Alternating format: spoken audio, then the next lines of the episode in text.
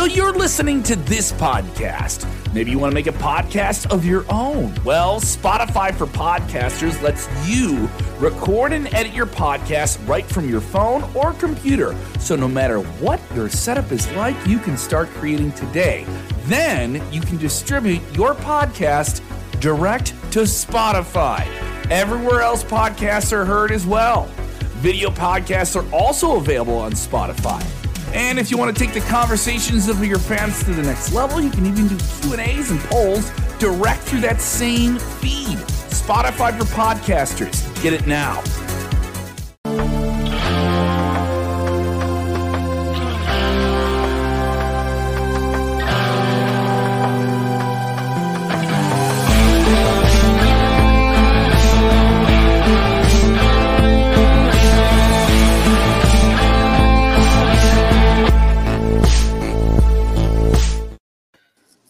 Hello, hello, hello. It is me, it is me, your True Hill Phenom SP3. We are live after a technical difficulty delay uh, on my part, not Dutch's fault, definitely my fault. Uh, we are live on the Sports Sportskeeda Wrestling YouTube, Facebook, and Twitter for a new edition of Smack Talk. We're going to be reviewing AEW, Rampage, and WWE SmackDown as per usual. Well, we are joined by the legendary manager himself, Dutch Mantell. What's going on, Dutch? Well, I used to be a legendary wrestler. Now I see you just skipped that.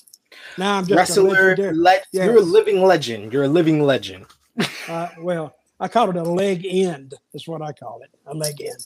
So, hey, we got a lot to talk about today, and we're not joined by Rick, who hogs the conversation, so we can get our views out. So. Exactly, exactly. We have time. I, I, I excuse anyone who's upset with us for start starting a bit late. Like I said, technical difficulties on my part. And look at look at Dutch. He's looking very clear today. He seems like the internet is on point. We could see his beautiful mustache. Everything is looking good. Good. Well, we got a lot to talk about, Mr. Sid. Why don't yes. we just start at the top? And what's been going on today in big wrestling news. I heard about it, I don't know, I guess about 11 o'clock this morning.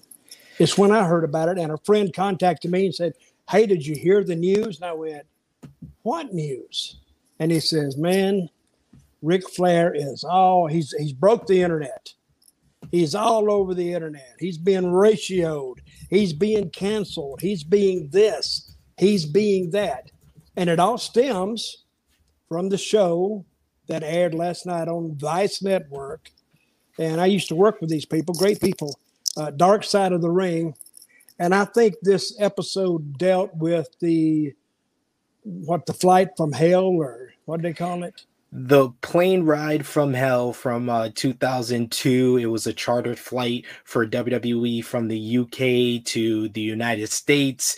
Uh, a whole bunch of lawsuits came out of it. They, they had fights on the plane. There was drug use alcohol, being drunk, Ric Flair exposing himself to flight attendants, sexual assault. It sounds like uh, these are all the alleged things, the allegations that were put down. But yes, Ric Flair was at the center of this due to um, the testimonial of uh, Heidi Doyle during the Dark Side of the Ring episode for season three, where she um, basically made the allegations that Ric Flair exposed himself and came on to her, cornering her in uh, one of the areas of the plane. Uh, RVD even saying that he saw that the flight attendant was uh, crowded by him, and uh, so it, yeah, it's it's a it was a shocking and eye opening uh, episode. But I know you have a lot of thoughts on this. What are what are your thoughts on all the allegations that came out of it and the punishment coming out of it due to you know one of the talking heads during the Dark Side of the Ring episode was Tommy Dreamer,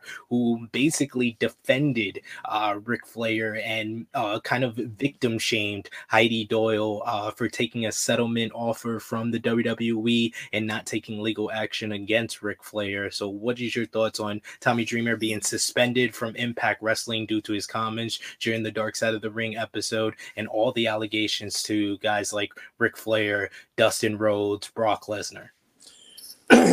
well, I'd heard about this, but I had some friends call me. They were they're fans, and they had never really heard the story. I think this story makes the, the world of professional wrestling look as low as it can possibly look. Now, granted, they sat on that runway for seven hours before they took off. Off, then it was seven hours in the air. So this is 14 hours of drinking alcohol. And these guys, they're tired. I know they're tired, and but they but that doesn't that doesn't forgive them, especially with the flight attendants uh, flight attendant situation. Now, for years, I have known that certain members of the wrestling community uh, were like that. I'd heard stories about Ric Flair, uh, and see, I never ran around with Ric Flair, never ran in his circles because I always got, and nothing against Ric, believe me, but I always got a, a bad feeling when I'm around him. Uh, and after listening to this, and I had actually forgotten the plane ride from hell. I was on another one, wasn't as bad as this one, but I was on another one where we almost got arrested when we landed in London. And this was the trip where uh, Sunny, she got that little present in her food. You remember that? Yeah, I heard that story. That was 95, maybe 96, I think. That's when it was. But these guys sometimes they they act like they're 16 years old. I don't know what happens to their heads. I don't know. But Ric Flair, he would drink all day long and he would just get out of hand. And there's a there's a bunch of stories about Flair just on, on planes, and he, just when it's full of guys, he would get naked and walk down the aisle and and I mean, just to me, that's disrespectful. Yeah. That's disrespectful. I would never do that. And I wouldn't want anybody do it to me. To me, it's not funny. To me, it's stupid. To me, it's disrespectful to the people that you're working with. But he did it for years. And what surprised me is more people didn't know about it. Because, you know, wrestlers talk, but they may have kept that part quiet. And before I go any farther, let me say that Ric Flair wasn't the only one to behave badly back in those days. There was a lot of guys. I'm not going to bring any names up now, but they know who they are. And it was a lot, really a lot worse than what Flair did. If Flair had that woman pinned up in the galley back there, and she she couldn't go anywhere, and did did she say that Flair made her touch him? basically grabbed her hand and uh, made her uh, made an advance to touch his uh, his nature boy. So what has happened to Ric Flair today after the internet heard this news was that he got canceled. What's actually does that mean? Just he got ratioed? Is that what they call it? Well, it, basically, we've seen consequences for a number of people. Like I said, Tommy Dreamer getting suspended from Impact Wrestling for his comments defending Ric Flair. Uh, Ric Flair's CarShield commercials have been pulled by the uh, the company, and a lot of people are speculating that this could uh, halt the plans for Ric Flair to be signed by AEW and Tony Khan because Tony Khan in the past has stayed away from controversial figures throughout professional wrestling whether it be Tessa Blanchard. He's very adamant he will never work with Hulk Hogan or even have his wife Linda Hogan at one of his shows. So this kind he kind of has a president of not kind of getting close to controversial figures. And Ric Flair had just been backstage at AEW over uh, All Out weekend, so it's kind of it's kind of crazy how that can change in a matter of one uh, hour episode of Dark Side of the Ring. Well, I have no sympathy toward Ric Flair. I have no sympathy at all because this is behavior that he did over and over and over again to varying degrees. Now, I have never really been around him, but I've heard the rumors. And they've been around ever since I've known Ric Flair that he did this and he did that. And he was, see, he believed his own gimmick, it seems like the nature boy and riding in the limousines. He believed that. And nothing's more dangerous than a wrestler actually believing his own gimmick. But but he did, and he drew he drew a lot of money. Don't don't take me wrong, but that's that's his professional life. In his private life, uh, it, it wasn't so good. Now talking about Tommy Dreamer, and like you said, Tommy Dreamer, I don't know what he was doing, but he was basically trying to cover for Flair and trying to make his uh, activities seem like, well, it wasn't a big thing. Yeah. But if you put your wife or your daughter or your sister or a cousin or anybody or a good friend in that uh, in the place of the flight attendant, if you put it in a personal context, then you're really, really mad. Now, I'm a kind of against cancel culture, even though this happened, what, 19 years ago or 18 years ago. But still, you know, if you do that, you're still just as guilty. Just because time goes by doesn't absolve you of, you know, uh, of the crime. If you kill somebody 18 years ago, you're still guilty of killing them. I don't care how much time goes by. Now, the, the statute of limitations legally have probably expired, and I don't. And what was the what was the flight attendant's name? Uh, the one that was on the Dark Side of the Ring episode yes. was Heidi Doyle. Heidi Doyle. So, and I'm I'm looking at her. She's not she's not over that yet.